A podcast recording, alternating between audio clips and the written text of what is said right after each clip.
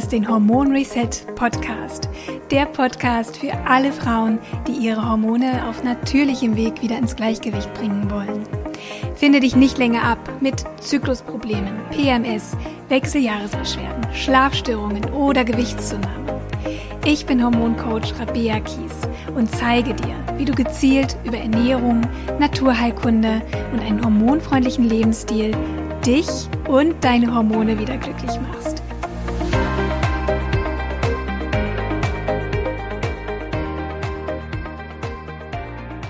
Schön, dass du wieder mit von der Partie bist im Hormon Reset Podcast. Ich freue mich so, dass du dabei bist.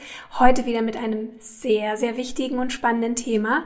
Ich glaube, das sage ich bei jeder Podcast-Episode, aber es ist ja nun mal so.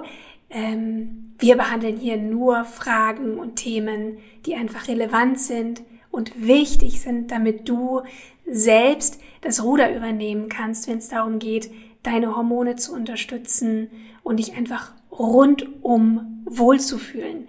Und der Darm spielt eine Schlüsselrolle für unsere Gesundheit, aber auch für unsere Hormongesundheit, für unseren Hormonhaushalt. Deswegen wird es mal wieder Zeit, über den Darm zu sprechen. Und dafür habe ich mir einen wunderbaren Experten eingeladen. Ich habe zu Besuch Paul Seelhorst. Er ist Darm-Immuntherapeut, Mitbegründer der Paleo-Bewegung in Deutschland und Gründer von Ferment und Medomio. Medomio ist ja ein großer Anbieter von ganzheitlichen Online-Kongressen und auch ich hatte schon die Ehre, einen Kongress, den Frauenhormone-Kongress für Medomio zu moderieren.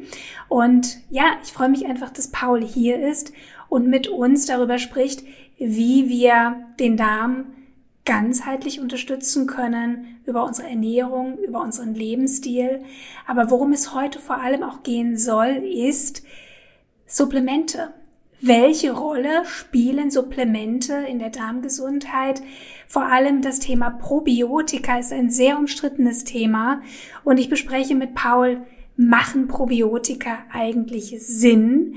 Und ähm, ja, vielleicht gibt es ja sogar tolle Alternativen, die der Paul uns vorstellt, die vielleicht einfach noch wirksamer sind als herkömmliche Probiotika, zumindest sollte man mal drüber nachdenken und einfach mal abwägen, was gibt es auch für neue Erkenntnisse in diesem Bereich.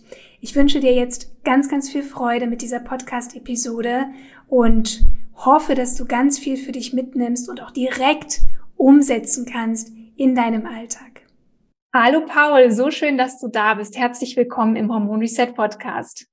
Hi Rabea, vielen Dank für die Einladung. Äh, ich freue mich sehr hier zu sein und vorab, ich bin ein großer Fan von deiner Arbeit, verfolge dich ja jetzt auch schon länger. Wir haben ja auch schon zusammengearbeitet in der Vergangenheit und du hast maßgeblich dazu beigetragen, dass meine Frau, die an Endometriose litt, dass es der jetzt viel besser geht, einfach wegen Hormonen, die sie in den Griff bekommen hat und dafür möchte ich dir an der Stelle auch nochmal danken. Oh, vielen Dank. Darauf war ich jetzt nicht vorbereitet. Das war auch so nicht abgesprochen. Dankeschön und ganz, ganz liebe Grüße an Sie. Danke. Paul, ich habe dich ähm, im Intro schon vorgestellt. Es ist ja Wahnsinn, was du alles schon bewegt hast, auf die Beine gestellt hast. Und ähm, ich bin so dankbar, dass du heute im Podcast bist. Wir wollen uns auch über ein sehr, sehr spannendes und vor allem auch sehr, sehr aktuelles Thema unterhalten. Das Thema Darmgesundheit. Ja, gerät eigentlich immer mehr auch in die in die in unsere Aufmerksamkeit. Viele Menschen kämpfen leider Gottes auch mit Darmbeschwerden, äh, Darmproblemen und da der Darm eben auch so wichtig ist für die für den Hormonhaushalt, muss das wieder mal ein Thema hier im Podcast sein. Wir haben schon zwei Podcast-Folgen rund ums Thema Darmgesundheit gemacht, auch ähm, in einer Folge, wie du ja ganzheitlich, vor allem auch über die Ernährung, deine Darmgesundheit unterstützen darfst und kannst. Heute wollen wir uns speziell mit dem Thema Supplemente beschäftigen, die uns helfen können, ja, unsere Darmgesundheit zu verbessern, zu unterstützen, Darmbeschwerden zu lindern.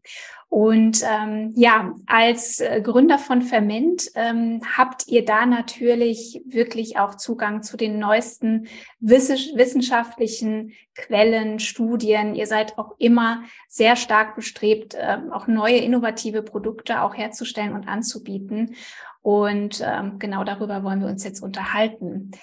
Aber vorweg mal die Frage, wie geht's dir denn eigentlich heute? Und ähm, ja, wie sieht denn eigentlich so deine Ernährung aus?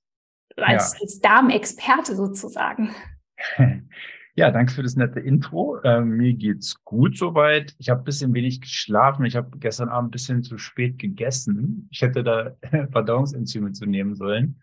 Lag mir irgendwie noch ein bisschen schwer im Magen. Es war so eine Cheat-Mahlzeit. Ich habe äh, glutenfreies Müsli gegessen. Dann habe ich noch äh, Ziegenprotein dazu gepackt. Dann noch Kollagenpulver vom grasgefütterten Weiderind und Büffelmilch.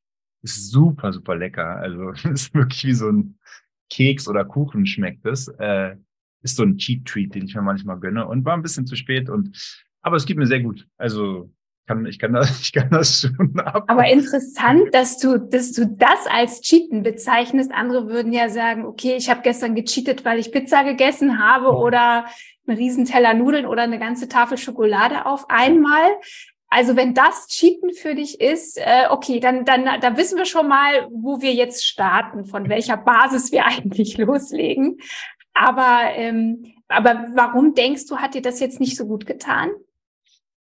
Äh, es war einfach zu spät. Mein Verdauungssystem äh, ja, System war schon runtergefahren. Die Enzyme waren nicht mehr so aktiv und so. Ähm, es war schon neun Uhr abends. Und ich habe es nicht kombiniert mit genügend Protein, um den Blutzuckerspiegel stabiler zu halten, würde ich sagen. Das hätte ich noch verbessern können. Und ich habe mich danach nicht mehr bewegt. Also gerade mhm. wenn wir so hochkalorisch Kohlenhydrate zu uns nehmen, ist es eigentlich gut, sich danach kurz mal zu bewegen, um den Blutzucker wieder runterzubringen. Das habe ich nicht gemacht. Ich habe stattdessen mit einem Kumpel ein bisschen online äh, Strategiespiele gespielt. okay, ja, also da, da ziehen wir ja schon mal das erste Learning. Nicht zu spät essen, das ist ganz wichtig. Und äh, genau, immer auch so, dass der Blutzuckerspiegel stabil bleibt damit wir dann auch besser schlafen, ruhiger schlafen. Wobei ich jetzt denken würde, eigentlich, wenn du sagst Büffelmilch, Kollagen, da ist ja schon ein bisschen Protein dabei. Genau, aber es hätte einfach noch mehr sein können. Äh, hauptsächlich in diesem Müsli war auch, da war auch drin ähm, Haferflocken, Trockenfrüchte und äh, Zucker war mhm. auch drin. Ne? Mhm. Und das ist natürlich auch sowas, ähm, ja, was ich jetzt nicht als gesund unbedingt sehen würde. Vielleicht bis auf die Trockenfrüchte ja. ist noch okay. Aber ich sag mal so, hätte ich das nachmittags gegessen, vielleicht nach einem Workout, zu einer proteinreichen Mahlzeit, kleine Portion als Nachtisch, wäre das gar nicht so cheatig gewesen, wie es jetzt gestern Abend dann war. Ne? Es muss ja.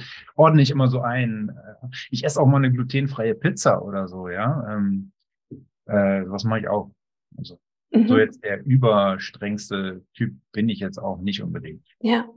Aber eben Verdauungsarbeit ist eigentlich zu dem Zeitpunkt des Tages schon abgeschlossen. Genau. Und ähm, genau. Und natürlich reagiert auch jeder, das muss man auch wieder sagen, sehr unterschiedlich. Es gibt Menschen, die abends noch sehr, sehr gut essen können und spät ja. essen. Andere sind da viel sensibler und können dann schlechter schlafen. Also da ist es auch wieder so wichtig, immer auch individuell zu schauen, was tut mir gut. Genau. Ja. Genau.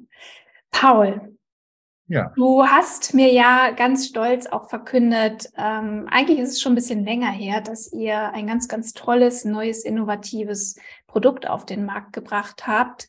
Wobei es eigentlich gar nicht darum geht, dass wir hier jetzt Produktwerbung machen. Es geht aber um die Frage Probiotika sind sie gut? Sind sie nicht gut? Unterstützen sie tatsächlich die Darmgesundheit oder nicht? Es ist ja im Grunde auch die allererste Empfehlung, die immer gegeben wird. Wenn du Darmprobleme hast, nimm Probiotika. Ne? Und ähm, da möchte ich gerne mit dir mal drüber sprechen, ob das wirklich immer so sinnvoll ist, was wir da beachten müssen. Und ähm, ja, wie, wie bist du letztendlich ähm, zu, oder, oder magst du vielleicht einfach tatsächlich mal darüber sprechen, welche Kontraindikationen auch Probiotika haben können.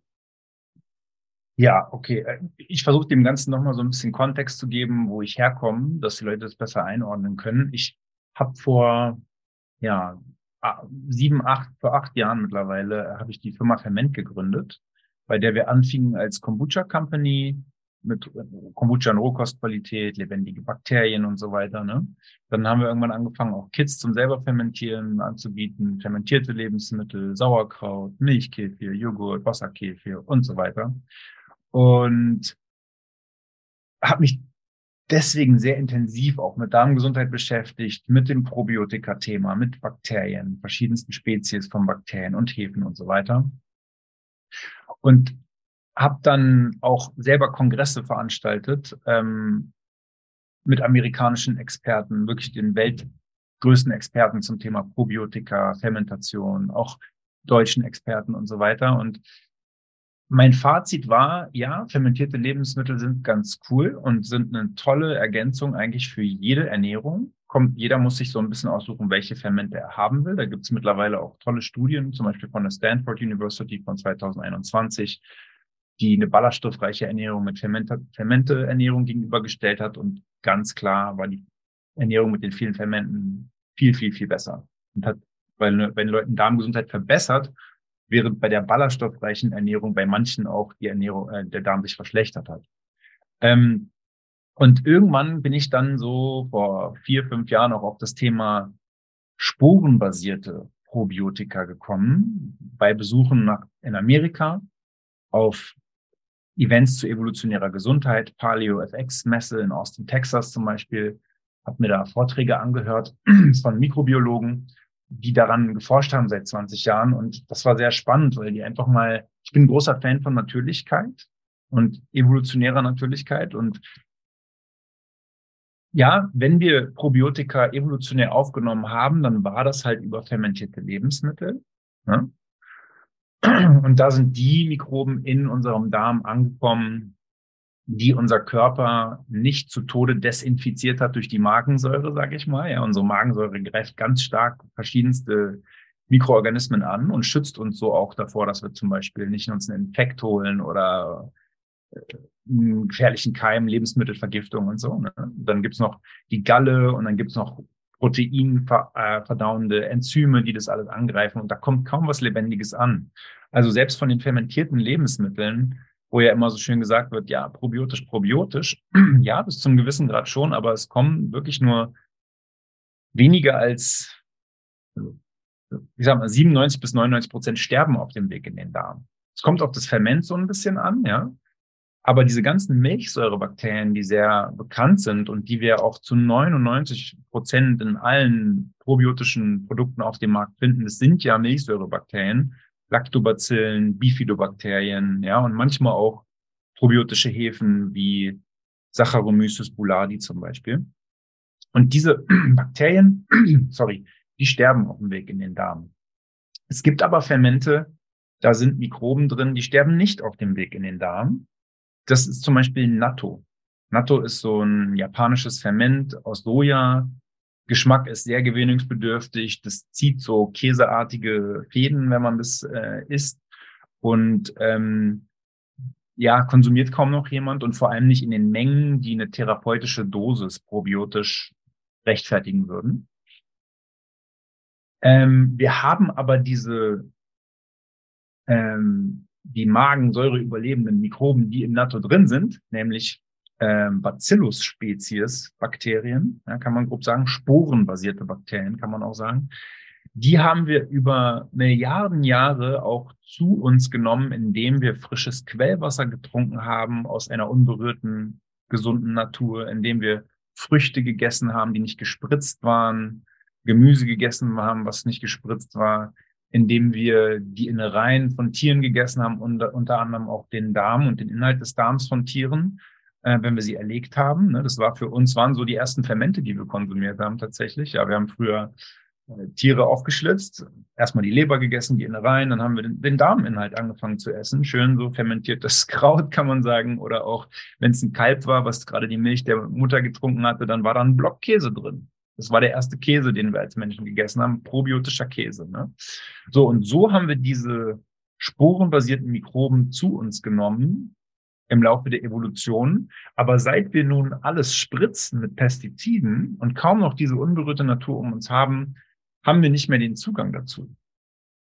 Und vor allem das Haltbarmachen von Lebensmitteln ist ja dann im Grunde auch erst viel später dazugekommen, dass Leute angefangen haben, ja, aus Getreide irgendwie äh, Sauerteig herzustellen oder Lebensmittel haltbar zu machen und dadurch zu fermentieren. Das kam ja viel, viel später. Genau. Das heißt, die Veranlagung, auch Sporen aufzunehmen, ähm, ja, war ja schon immer gegeben aber von Natur aus im Grunde. Das genau. finde ich, find ich, sehr interessant, dass du das nochmal so aufgegriffen hast. Und jetzt denk mal zurück, wie sich Babys verhalten. Babys, sobald die so ein bisschen krabbeln, greifen können, nehmen die ja alles in den Mund, was sie auf dem Boden finden. Ja, und als wir dann noch in Symbiose mit der Natur gelebt haben, haben die natürlich alles vom Boden in den Mund genommen und so viele Sporen aufgenommen, die dann direkt in das Immunsystem integriert werden, vor allem während der ersten Lebensjahre wo es so wichtig ist, dass wir angeimpft werden mit den gesunden Mikroben aus unserer Umgebung. Interessant, das, weil wir häufig ja auch, ja, das einfach nur so mit Milchsäurebakterien häufig in Verbindung bringen, wenn wir an Probiotika denken oder an, ne? Ähm, okay. Dabei sind es ja so viele andere Bakterienarten, ja. die wir ja zusätzlich auch brauchen und aufnehmen müssen. Genau. Und so ein, so ein Sauerkraut, ne, wenn das fermentiert und das Sauerkraut wird ja immer, oder die Kimchi als Gemüseferment immer so hochgehalten, als, oh, da sind so viele Milchsäurebakterien drin, das ist richtig super. Ist es auch. Das sage ich ja auch. Ich sage nichts dagegen. Es ist definitiv besser als der unfermentierte Kohl. Es hat ganz tolle Mikronährstoffe, ja, B-Vitamine, Vitamin C, wahrscheinlich Vitamin K2, es äh, hat gesunde Säuren, die Milchsäure, die richtig gut ist. Es hat lebendige Mikroorganismen. Ja, davon kommt kaum eine lebendig an in unserem Darm. Aber die Zellorganellen von diesen toten Mikroben kommen ja immer noch an in unserem Darm und können auch weiterverwertet werden von Bakterien, die in unserem Darm sind. Das Tolle ist, die Bakterien können sich ihre DNA hin und, also wie Werkzeuge hin und her geben und nutzen. Mhm. Ne? Also es ist jetzt nicht ganz verloren oder so. Es ist trotzdem und es ist auch lecker. Es ist lecker. Ich mag es gerne. Ja, ja, definitiv. Es ist ein tolles Lebensmittel. Ähm, aber die Milchsäurebakterien da drin, die mögen halt auch keinen Sauerstoff. Die sterben am Sauerstoff. Ja, so eine Sauer Sauerkrautfermentation oder Kimchi-Fermentation findet unter anaeroben Bedingungen statt. Ne? Also mit Luftausschluss. Am Anfang, die ersten Tage bildet sich da Kohlensäure und dann muss das Glas ordentlich verschlossen sein und der Sauerstoff muss quasi entwichen sein. Ja, und dann kann eine Superfermentation stattfinden, weil auch die Umgebung in unserem Darm ist auch eine anaerobe, wo kein Sauerstoff sein sollte. Und da fühlen die sich wohl. Ne? Und das, da kommen wir zu einem weiteren Problem. Viele von den Milchsäurebakterien, die man sonst so im Laden kauft, die in irgendwelchen Kapseln sind, gefriergetrocknet, sind schon tot in dem Moment, wo man sie kauft. Ne? Und dann kommt noch die Magensäure dazu. Da gibt es auch Studien aus Bulgarien, Italien, Polen, Amerika, anderen Ländern. Überall haben sie mal kommerzielle Produkte sich rausgenommen, 20, 10, 13 Produkte und angeschaut, wie viel ist da überhaupt noch drin, lebendig, und wie viel davon kommt überhaupt im Darm an. Und es war ziemlich erschreckend, ne? weil wirklich fast nichts lebendig ankam. Und von denen, die ankamen, kamen vielleicht auch nur noch 50 Prozent an von den ein Prozent, die überhaupt lebendig ankamen.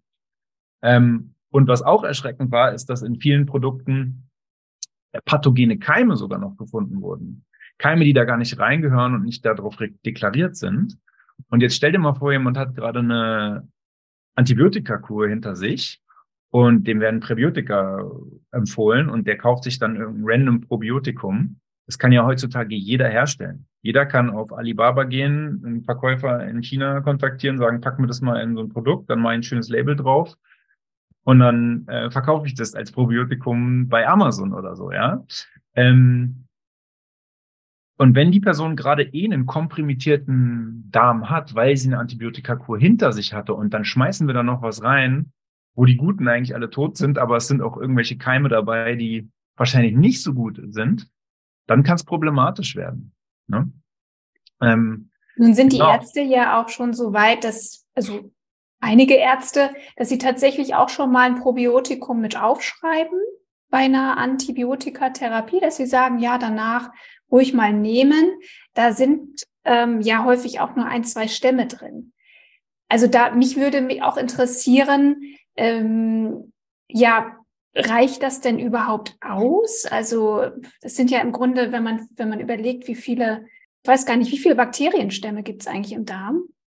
Oh, äh, Tausende. Tausende, äh, genau. Und man, man, man macht dann vielleicht einfach mal zwei dazu. Das ist ja wie ein Tropfen auf dem heißen Stein auch, ne? Ja, da kommt es aber drauf an, weil wie in einem, auch in einem Ökosystem, ich sag mal jetzt so unserem Ökosystem, es gibt ja sowas wie Schlüsselspezies im Ökosystem, auch bei uns, wie zum Beispiel Bienen. Wir wissen, die Bienen sind super wichtig, weil die bestäuben ganz viele Pflanzen. Und wenn die Bienen, wenn es die nicht mehr gäbe, dann würden auch ganz viele andere Spezies auf einmal mitsterben. Das sind Schlüsselspezies. Wölfe sind zum Beispiel auch Schlüsselspezies, die dafür sorgen, dass eine gewisse Population an anderen Lebewesen leben kann. Oder Biber. Biber bauen ja diese Dämme und dann entstehen neue Flüsse und auf einmal mehr Artenvielfalt und so, ne? Und genau solche Schlüsselspezies gibt es auch in unserem Darm. Und eins der größten Probleme, warum so ein Darm letztendlich nicht mehr in Ordnung ist und auch durchlässig werden kann oder sich entzünden kann, ist, dass diese Schlüsselspezies vor allem aussterben. Es kann durch Antibiotikatherapien sein, das kann durch schlechte Ernährung sein, das kann durch zu viel Alkoholkonsum sein oder viele von diesen Sachen auf einmal. Dann kommt noch Rauchen dazu, Stress, wenig Schlaf. Du nimmst irgendwelche Gifte zu dir über einen äh, Fisch, der voll von Quecksilber zum Beispiel ist. Das Quecksilber setzt sich in deinen Darm und killt einfach mal richtig viele äh, Mikroben. Ja? Ähm, diese ganzen Faktoren führen dazu, dass ein Darm kaputt gehen kann, dass die Schlüsselspezies kaputt gehen können. Und wenn die Schlüsselspezies kaputt gehen, gehen ganz viele andere kaputt. Deswegen ja, äh, das Witzige ist, es gibt viele, die haben dann mit Absicht ganz viele verschiedene Stämme und sowas drin und sagen hier und der noch und der noch und das Milchsäurebakterium und das ähm, und werben damit und sagen, unseres ist richtig geil, weil da ist so viel drin und es geht um Mikrobendiversität im Darm. Und das stimmt auch. Nur es gibt keinen Beweis dafür, dass diese Mikroben in der Lage sind, dafür zu sorgen, dass diese Diversität dann auf einmal im Darm herrscht oder sich erhöht. Ne? Vor allem, du sagst ja, du wirfst es auf einen heißen Stein im Vergleich zu der Menge, was wir eigentlich an Mikroben im Darm haben. Dann gibt es ja auch noch ganz viele, die werben mit wir haben 40 Milliarden koloniebildende Einheiten, wir haben 50 Milliarden. Okay, das nächste Produkt sagt, ja, dann habe ich 60 Milliarden. Das ist mein USP, mein, deswegen ist mein Produkt special. Ne? Das ist auch alles Marketing. Und es gibt sowohl zu der Menge an verschiedenen Sachen, die zugeführt werden, an verschiedenen Bakterien, als auch zu der, äh, äh, also zur quantitativen Menge und zur qualitativen Menge, wenn man das so beschreibt. Ne? Also wie viele verschiedene Stämme und wie viel koloniebildende Einheiten gibt es keine Studien, die zeigen, dass das eine besser ist als das andere. Es ist reines Marketing, um sich immer weiter gegenseitig zu überbieten und irgendwas ausweisen zu können, warum das eine Produkt besser sein sollte als das andere. Jetzt kommen zum Beispiel die äh, sporenbasierten Mikroben wieder ins Spiel, die nachweislich in der Lage sind, erstens komplett den, den Weg in den Darm in ihrer Sporenform zu überwinden. Dazu müssen sie aber in der Sporenform sein.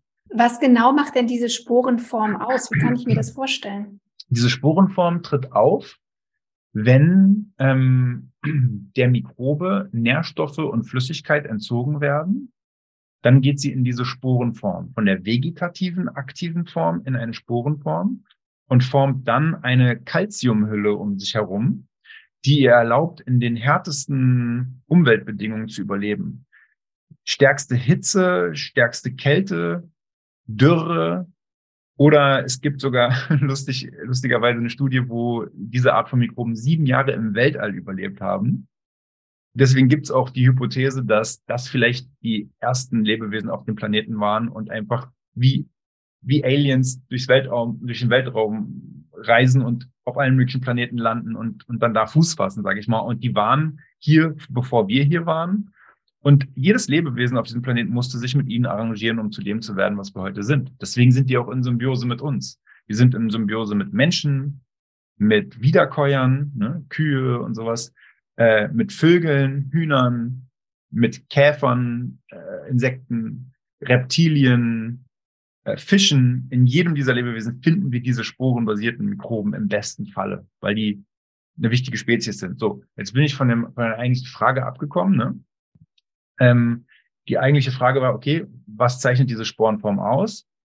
Ich hoffe, die habe ich beantwortet. Dann würde mhm. ich jetzt weitermachen mit, okay. Ja. Dann gehen die, gehen die in den Darm, überleben den Weg in den Darm und sind sogar noch in der Lage, sich im Darm anzusiedeln im Vergleich zu diesen ganzen Milchsäurebakterien. Es gibt einige von diesen Milchsäurebakterien, die können sich tatsächlich im Darm ansiedeln, sind aber die wenigsten und dann auch noch für kurze Zeit. Normalerweise gehen die innerhalb von 24, 48 Stunden durch und sind dann wieder weg. Die Sporen haben tatsächlich an ihrer Außenhülle so ein Protein, mit dem können sie sich an die Darmwand anheften und können dann dort erstmal verweilen und sind, gehen dann von der Sporenform in diese aktive vegetative Form, weil sie sagen, aha, das hier ist die Umgebung, die ich kenne, in der ich mich wohlfühle. Hier ist ein bestimmter pH-Wert. Hier ist kein Sauerstoff. Hier gibt es ein paar Nährstoffe für mich, weil die Person isst ja was. Ne? Und da fühlen die sich wohl. Und dann bleiben sie da ein paar Tage bis Wochen. Das Witzige ist, mit der Zeit, also die, die, die sind in der Lage, auch ihre Umgebung zu scannen. Die gucken dann, okay, was ist hier eigentlich genau für ein pH-Wert? Ich sende mal ein paar biochemische Signale aus und guck mal, was auf diese Signale von der Umwelt zurückgesendet wird. Ja, weil bestimmte Mikroben reagieren natürlich auch auf biochemische Signale, die sie von der Umwelt, beko Umwelt bekommen. Dann merken sie zum Beispiel, oh, warte mal, da vorne, da sind Keime, mit denen vertrage ich mich überhaupt nicht. Die gefallen mir nicht. Ich fange jetzt an, hier selber gezielt Antibiotika zu produzieren, exakt gegen diese Keime. Und dann können die bis zu 18 verschiedenen, 12 oder 18 verschiedenen, je nach Spezies, Antibiotika produzieren. Unter anderem Wasserstoffperoxid zum Beispiel im Darm gezielt, um Keime zu töten. Gleichzeitig scannen sie auch die Umgebung und merken, aha, da vorne sind Bakterien, die mag ich gerne, wie zum Beispiel diese wichtigen Schlüsselspezies für unseren Darm. Ja, Akkermansia oder Trausnizi, das sind sozusagen Schlüsselspezies. Oder die guten Milchsäurebakterien. Und indem sie selber essen, die sporenbasierten Mikroben, verstoffwechseln sie dieses Essen und machen daraus Futter für die guten Bakterien und fördern das Wachstum von diesen Schlüsselspezies. Sprich, du musst gar nicht 20 verschiedene Milchsäurebakterien dir reinhauen, um die Diversität in deinem Darm zu erhöhen, sondern eigentlich brauchst du nur einen Booster von innen heraus, einen ganz natürlichen Booster, der die Schlüsselspezies in deinem Darm erhöht und die wiederum erhöhen dann wieder andere Spezies. Ja, weil auf einmal hast du Bienen wieder in deinem Darm, du hast Wölfe in deinem Darm, du hast Biber in deinem Darm, die du vorher vielleicht da hattest, die aber mega unterdrückt waren und gar nicht die Möglichkeit hatten, ihre Arbeit zu tun. Also sporenbasierte Mikroben fördern die Mikrobendiversität im Darm von innen heraus und dazu gibt es auch Studien. Ja, also da gab es jetzt wirklich einige Aha-Erkenntnisse, bestimmt nicht nur für mich. Andererseits muss man auch sagen, dass natürlich auch viele Patienten, Patientinnen berichten, dass es ihnen durch die Einnahme auch konventioneller Probiotika besser geht. Ja, definitiv. Können wir uns das erklären? Genau. Ähm, es kommt darauf an, erstmal, welche Milchsäurebakterien das sind. Ja. Äh, natürlich auch, was für Produkte das sind. Ne? Es ist zum Beispiel, also es gibt natürlich diese Kapseln, da gibt es große Unterschiede. Wie gut sind diese Kapseln, dass, dass sie magensäureresistent genug sind, dass was ankommt. Da ist aber auch wieder die Frage, wollen wir überhaupt, dass diese Mikroben da lebendig reinkommen? Wenn wir sie extra künstlich durch eine Kapsel schützen müssen, weil eigentlich soll die Magensäure ja alles desinfizieren, was in den Darm kommt. Kann dann vielleicht eine Dünndarmfehlbesiedlung auf einmal kommen, eine SIBO. Ja. Ähm, dann ist die Sache, es gibt fermentierte Lebensmittel, in denen, wenn es ein frisches Ferment ist, das brodelt ja nur so von lebendigen Mikroben. Und die sind auch viel resistenter und stärker als jetzt welche, die schon seit Ewigkeiten im Kühlschrank standen oder in der Apotheke irgendwo. Ja. äh, oder im Bioladen. Und wenn die so gestärkt sind, dann haben die auch bessere Chancen, äh, in den Darm zu kommen. Dann sowas wie Wasserkäfir, Milchkäfir. Manchmal verschluckt man davon ja die kleinen Kristalle oder die Knöllchen. Und dies ist ja auch wie so eine extra Schicht, mit der sich das Ferment, die Kultur davor schützt, vor Säure, Trockenheit und so weiter. Ne? Deswegen, wenn du sowas verschluckst, hilft es definitiv dabei auch, die Mikrobendiversität im Darm zu erhöhen. Da kommt was von an. Und dann gibt's wiederum Produkte, die du zum Beispiel, wo du die Mikroben erstmal mit Wasser verrührst und auch stärkst, ja, die Milchsäurebakterien und dann erst nach ein paar Minuten zum Beispiel trinken sollst. Und es macht auch Sinn, weil dann ist da erstmal Futter drin, die werden erstmal kurz wieder aufgepäppelt und können dann eingenommen werden. Ne? Dann kommen auch nicht alle an, aber es ist definitiv besser als diese Kapselgeschichte. Mhm. Ähm, und dann muss man dazu sagen, es sind ja nicht nur die Probiotika, äh, die jetzt den guten Effekt haben bei vielen Leuten. Ne? Also es gibt dann irgendwelche Flüssigfermente zum Beispiel, äh, sowas wie äh, Kombucha, fermentierte Getränke, Kannebrottrunk oder sowas, ne? Effektive Mikroorganismen. Ähm, da sind lebendige Mikroben drin, die sterben auf dem Weg, aber ihre Zellorganellen bleiben übrig, können genutzt werden von guten Mikroben im Darm. Erste gute Sache, weshalb es den Menschen vielleicht besser geht, ja. Bei der Fermentation ähm, entstehen eigentlich immer, wie gesagt, B-Vitamine, super wichtig für uns, für kognitive äh, Leistungen, für den Darm auch. Auch für die Frauengesundheit, ganz wichtig. Genau. B-Vitamine. Genau. Dann äh, Vitamin K2, ähm, Vitamin C. Äh, Vitamin C an sich kann man fast sagen, ist auch schon ein Darmbooster. Mhm. Ne? Und äh, bei vielen Fermenten, die sind einfach super bekömmlich. Ne? Und da sind, ah, und äh, die organischen Säuren, die da drin sind, Milchsäure und so weiter, auch super mhm. für den Darm, um das Milieu äh, zu verbessern. Ne? Also es gibt viele Wege, wie fermentierte Lebensmittel oder probiotische Produkte die Darmgesundheit verbessern können. Die Frage ist nur, tun die das nachhaltig? Mhm können sie wirklich großen Problemen wie jetzt einer Dünndarmfehlbesiedlung entgegenwirken oder sowas wie einem durchlässigen Darm oder einer starken Darmentzündung? Das ist die große Frage. Und da gibt es so gut wie keine Studien zu Milchsäurebakterien. Ähm, die beeindruckendste Studie in der Hinsicht war diese Stanford University Studie, die ich gesehen habe mit den Fermenten. Aber da wurden halt viele Fermente, unter anderem auch Joghurt und Milchkäfer und sowas getrunken tierische Fermente, die sehr stark sind, auch noch im Vergleich zu Sauerkraut oder so.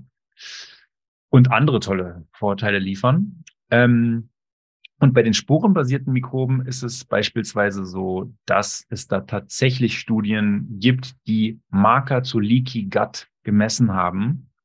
Ja, also dass Marker von Leaky Gut reduziert wurden dadurch, dass Leute in einer Studie von 2017 ein Monat lang jeden Tag sporenbasierte Mikroben genommen haben. Die eine Gruppe hat Placebo bekommen, die anderen haben die richtigen bekommen. Das war, waren Studenten und die haben jeden Tag Pizza zu essen bekommen. Und dann hat man ein paar Stunden nach dem Essen immer wieder deren äh, Blut gemessen und im Blut gemessen, wie viele wie viele LPS sich daran befinden. Also wie viel Lipopolysaccharide, die nur aus dem Darm kommen können, wenn der Darm durchlässig ist. Ja. Mhm. Und da hat man gemessen, ähm, da war ein Unterschied von 70 Prozent weniger durchlässigen Darm bei den Leuten, die einfach nur diese Supermikrobenpille zu sich genommen haben. Und da entkräftigst du natürlich auch direkt mein Argument, dass natürlich Menschen, die ihren Darm wieder aufbauen und unterstützen wollen, natürlich häufig auch ihre Ernährung und ihren Lifestyle ändern, antientzündlich essen, äh, viel, viel gesünder essen, weniger Alkohol, kein Kaffee trinken, zum Beispiel weniger Zucker. Und ja. dadurch sich natürlich auch die Darmgesundheit verbessert. Aber wenn du sagst, okay, die haben trotzdem die ganze Zeit Pizza gegessen, dann muss da ja irgendwie was dran sein. Ja, ja klar. Es war jetzt keine sonderlich große Studie. Ich, ich, ich weiß gar nicht, wie viele Studenten es waren. Es waren auf jeden Fall mehr als 30, aber vielleicht waren es auch 50. Und dann muss man ja nochmal überlegen, wie viel mehr Potenzial das Ganze ja hätte, wenn du über eine gesunde Ernährung, über eine antientzündliche Ernährung das Ganze noch unterstützt. Genau, und dann gibt's ja auch noch das Hormon Grelin, heißt das, glaube ich, ähm, was hoch ist, wenn wir hungrig sind und uns dazu bringt zu essen. Und bei manchen Leuten ist diese Grelin-Kommunikation im Körper gestört und dadurch haben wir mehr Appetit. Und äh, in der Studie wurde auch sehr anschaulich verdeutlicht, dass Grelin bei den Leuten, die die Sporen genommen haben, deutlich runtergegangen ist, während bei den anderen Leuten Grelin immer noch hoch war und die einfach weiterhin Hunger hatten. Mhm. Ne, was natürlich auch äh, zu Binge-Eating und solchen Geschichten führen kann oder dass man mehr Süßigkeiten isst und so. Ja, was wieder auch zeigt, wenn man genau diese Probleme hat, dass man durchaus da auch bei der Darmgesundheit ansetzen sollte. Ne? Also ich sage jetzt mal Hunger, Heißhunger, Binge-Eating, solche Geschichten. Ähm, auch da kann man schön regulierend über den Darm auch wirken. Ne? Genau. Und ein, eine letzte Sache, ich Weißt du, ich bin trotzdem Fan natürlich von fermentierten Lebensmitteln. Ich esse auch sehr gern fermentierte Lebensmittel. Am liebsten esse ich Joghurt und Milchkefir. Und dann sowas wie Sauerkraut und äh, Wasserkefir oder mal ein Kombucha.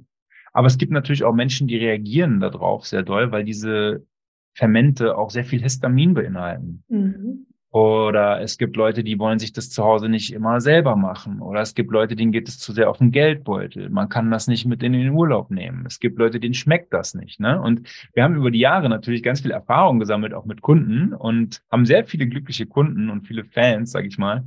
Aber das Problem haben wir immer wieder gesehen und das hat uns dann irgendwann auch dazu veranlasst zu sagen, komm, äh, eigentlich kommen wir ja daher, dass wir Leuten auf einfache Weise ermöglichen möchten, dass sie einen gesunden Darm haben. Ja. Und ich habe selber schon vier Jahre lang diese äh, sporenbasierten Mikroben, wir nennen die Supermikroben bei uns, äh, als Produkt eingenommen und hatte selber auch krasse Erfolge. Ich war, hatte selber ähm, Histaminprobleme früher, ziemlich starke sogar. Deswegen habe ich mich überhaupt auf diese Gesundheitsreise begeben vor zehn Jahren. Ähm, dass ich dachte, so schade, dass es das Produkt hier nicht gibt und ich mir das selber immer so teuer aus dem Ausland kaufen muss und andere Darmtherapeuten, die ich kannte, meinten auch zu mir, ja, ich habe es mir auch gerade wieder bestellt, soll ich für dich mitbestellen und so, ne? Und dann dachte ich mir, es muss doch eine Möglichkeit geben, das hier überhaupt äh, zu verkaufen. Und seit ein paar Jahren darf man das auch in Deutschland verkaufen, by the way. Ne? Früher durfte man es auch, aber da war es verschreibungspflichtig und wurde als Alternative zur Antibiotikatherapie verschrieben. Mhm. Und eine ganz lustige Story noch, dann bin ich auch fertig. Ähm, ähm, die sporenbasierten Mikroben wurden entdeckt während des Zweiten Weltkriegs, als die deutschen Soldaten in Afrika waren und äh, nacheinander weggestorben sind an entzündlichen Darmerkrankungen. Und dann haben die sich, waren völlig verzweifelt und haben dann gesehen, aber das Einheimische dort, wenn die das bekommen haben, diese Erkrankung, dass die getrockneten Kamelkot gegessen haben. Und dann haben die gesagt, okay, friss Scheiße oder stirb, so nach dem mhm. Motto, haben das nachgemacht, haben überlebt, waren schon nach ein, zwei Tagen wieder fit. Dann hat der führende Beauftragte da gesagt, okay, ihr esst das jetzt alle, wenn ihr daran erkrankt. Hat dann diese Kamelfladen getrocknet mitgenommen nach Deutschland, hat, ist in ein Labor gegangen, hat es untersuchen lassen und hat dann das erste Probiotikum der Welt isoliert, Bacillus subtilis. Und das ist das Haupt, die Hauptmikrobe in den sporenbasierten Mikroben.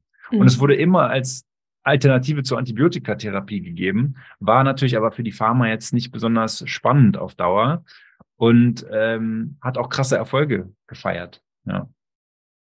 Ich bin ja froh, dass es das jetzt in Kapselform gibt. Ja. Ihr bietet das an äh, und ähm, wir haben natürlich, wenn du, liebe Zuhörerin, gerne das einfach mal für dich ausprobieren möchtest und mal schauen möchtest, ja, wie, wie gut wirken die äh, Supermikroben bei dir, wie können sie deine Darmgesundheit unterstützen, dann haben wir für dich natürlich auch einen Link in den Show Notes. Äh, schau dir das Produkt mal an. Es gibt auch einen Rabattcode äh, wo du ein bisschen sparen kannst und dann probier das Produkt einfach super gerne mal aus. Ähm, gibt es denn irgendwelche Hinweise zur Einnahme, was ich da be beachten sollte? Ja, ähm, unsere Dosierung ist so gedacht, ähm, dass sie sanft erfolgt. Ähm, man nimmt zwei Kapseln am Tag. Da sind 60 Kapseln drin, also es reicht für einen Monat. Ähm, bei Leuten, die wirklich ganz sensibel reagieren auf vieles, auch die Leute, die Histaminprobleme haben, ähm, würde ich raten, fangt langsam an, nehmt erstmal eine halbe Kapsel, dann eine ganze Kapsel. Das Schöne ist, ihr könnt auch aus der Kapsel einfach das Pulver nehmen. Ja, könnt es euch auf die Zunge streuen, könnt es in euren Kaffee machen, selbst in einen heißen Kaffee, da überlebt das. die überleben da drin, die Sporen. Ne? Das ist das Tolle. Oder ich mache es mir oft auch in irgendwelche Bowls oder Smoothies. Ähm, fangt langsam an und äh, das Schöne ist auch, dass sie keine Histaminreaktionen auslösen. Ja, also für die Leute, die wegen Histaminproblemen gerade zuhören, was ja leider viele Probiotika tun. Ähm, ja, und, und ich habe hier einige Frauen mit Histaminproblem, Histaminintoleranz, äh, weil es leider eben häufig auch auftritt zusammen mit Hormondisbalancen. Äh, ja, es hat ja sich das gegenseitig bedingt und insofern ist das da auch eine tolle Option. Genau, es hat ja immer mit dem Darm zu tun und mit Entzündungsreaktionen und Leaky Gut. Und durch den Leaky Gut entzündet sich unser Körper, weil überall diese Lipopolysaccharide ins Gewebe gehen und dann gibt's Autoimmun, also gibt's Reaktionen mit dem Immunsystem und zack, hast du Entzündung. Gibt's denn eigentlich auch, also du hast es schon ein bisschen angedeutet, aber wenn ich jetzt eben keine Kapseln einnehmen möchte, kaufen möchte, keine Nahrungsergänzungsmittel einnehmen möchte, habe ich denn andere Möglichkeiten über ja meine Lebensweise, über meine Ernährung solche Sporen auch aufzunehmen? Also heutzutage? Ja, du könntest Natto zu dir nehmen. Ja, das ist dieses japanische Ferment aus Soja. Ja, ungern. Schwierig. Also da wird es dann echt. ähm, ich würde sagen, ich hätte jetzt keine Idee. Also okay. vor allem in der Menge, in der die relevant sind. Und das Schöne ist auch, man kann es nicht wirklich überdosieren, weil die scannen ja immer im Darm die Umgebung, die Sporen. Und wenn sie merken, es sind zu viele von uns selbst da, dann gehen sie wieder in die Sporenform und verlassen uns und werden einfach mit dem Code ausgeschieden. Und in der Natur wäre es dann so, der Code landet irgendwo auf einer Wiese oder im Wald, dann kommt ein Käfer, futtert das, dann sind sie im Käfer. Dann kommt ein Vogel, futtert den Käfer, dann sind sie im Vogel. Dann kommt eine Katze, dann futtert den Vogel, dann sind sie in der Katze. Und so ist es dann sozusagen in der Nahrungskette, sind da immer die Sporen mit da drin mhm. und gehen ins nächste Lebewesen, tun dem Lebewesen was Gutes, werden wieder ausgeschieden. Das ist eine perfekte Symbiose. Ja. Ja, und das ist ja heute nicht mehr so gegeben. Genau, leider ist das nicht mehr gegeben. Ähm, es gibt aber viele Möglichkeiten, natürlich dem Darm eine höhere Resilienz zu geben. Dass viele es natürlich auch schaffen, einen sehr gesunden Darm zu haben, ohne dass sie Sporen einnehmen, ganz klar, mhm. oder dass sie irgendwelche Fermente einnehmen oder so. Ähm, ist, es wird aber immer schwieriger, weil natürlich immer mehr versteckte Gefahren, sage ich mal, um uns herum sind. Ne? Irgendwelche Gifte, Quecksilber, andere Schwermetalle, ganz übel für den Darm, Glyphosat. Was und ja, wie viel Stress natürlich auch. Der Darm klar. reagiert so sensibel auf Stress oder nicht nur der Darm, sondern unser gesamtes Verdauungssystem.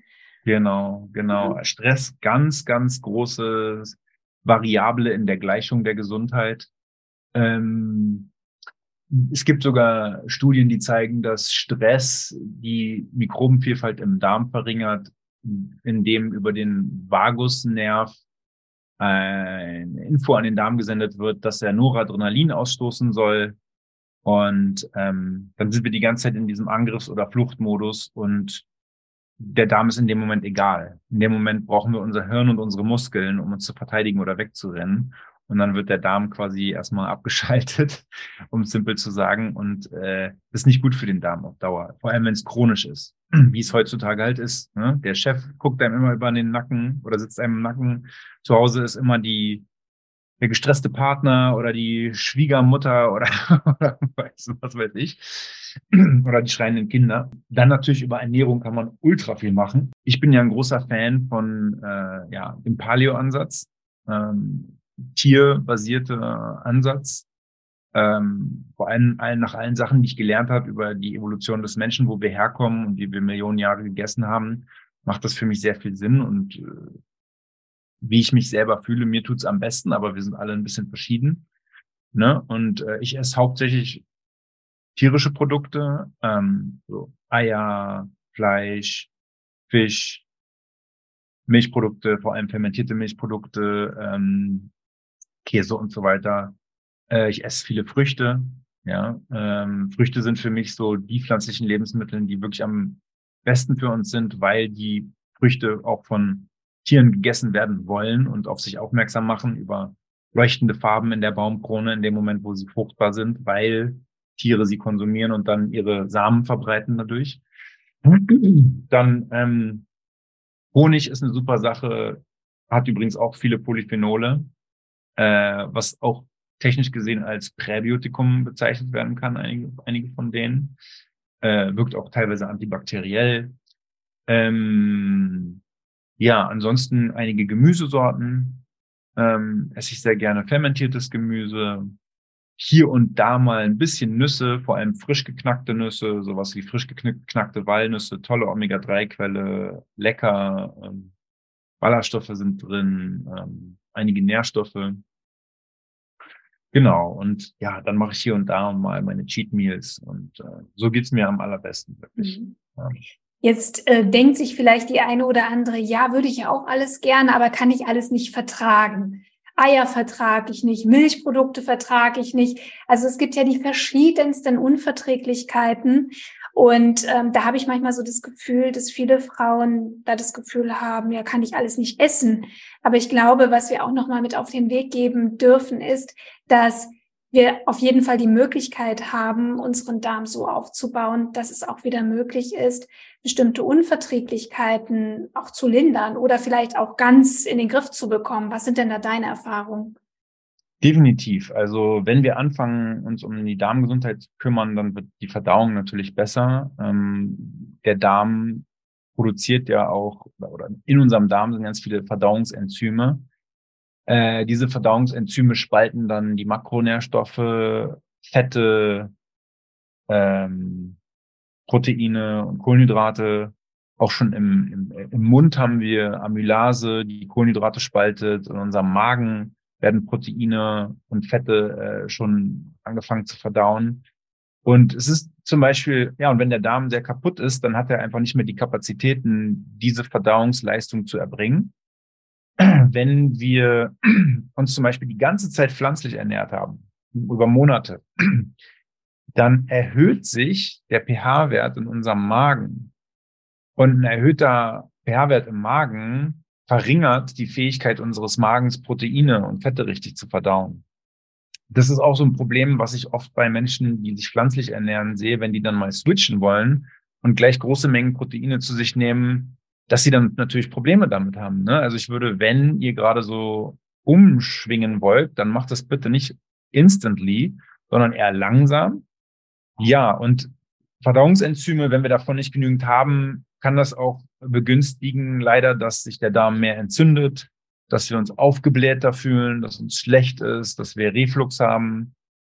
Ähm, genau, dass einfach nicht viele Nährstoffe aufgenommen werden können. Und Nährstoffe sind ja quasi die Baublöcke, die wir zum Leben brauchen. Und wenn wir die nicht richtig aufnehmen können, problematisch. Deswegen, genau. viele Leute haben einfach Nährstoffmängel weil es dem Darm nicht gut geht oder weil sie nicht genügend Enzyme zu produzieren. Ne? Es gibt und auch deswegen Leute, auch Hormonbeschwerden übrigens. Ne? Die Hormone sind ganz, ganz wichtig auch und sehr abhängig auch von der Nährstoffverfügbarkeit und Versorgung. Und wenn ich da aufgrund von Verdauungs- oder Darmbeschwerden Nährstoffe nicht richtig aufnehmen oder verarbeiten kann, dann gibt es auch wieder Probleme mit den Hormonen. Na? Und ähm, ihr habt auch ein tolles ähm, Enzymprodukt, das werde ich auch in die Show Notes packen, wer das gerne mal ausprobieren möchte. Aber auch hier ist es immer wichtig, nach den Ursachen zu schauen, warum habe ich denn zu wenig Verdauungsenzyme? Warum kann ich bestimmte äh, Makronährstoffe nicht richtig verdauen, wie Proteine zum Beispiel. Ne? Also da wirklich immer ursächlich zu arbeiten und dann kann man natürlich unterstützend auch mit Supplementen arbeiten. Ich habe noch eine Frage, Paul. Manche Personen haben positive Effekte, wenn sie anfangen, ihre Ernährung umzustellen oder Probiotika zu nehmen. Andere aber haben erstmal eine Verschlechterung. Ähm, woran kann das liegen? Also warum haben manche Menschen hm. noch mehr mit Verdauungsproblemen zu tun, mit hm. Verstopfung, ja. mit Durchfall, hm. Magenschmerzen oder ähnlichem, ja. wenn sie anfangen, jetzt etwas für sich zu tun? Ja. Gute Frage. Ähm, dazu möchte ich mehrere Sachen sagen. Erstmal will ich noch zurückkommen auf was du davor gesagt hast. Leute sagen, ja, ich vertrage Eier nicht oder Milchprodukte oder Fleisch vertrage ich nicht. Kann einerseits an der Magensäure liegen kann am kaputten Darm liegen. Kann auch daran liegen, dass sie es kombinieren mit anderen Lebensmitteln, die einfach sich gegenseitig nicht gut vertragen. Ne? Es gibt zum Beispiel pflanzliche Lebensmittel, die beinhalten Protease-Inhibitoren.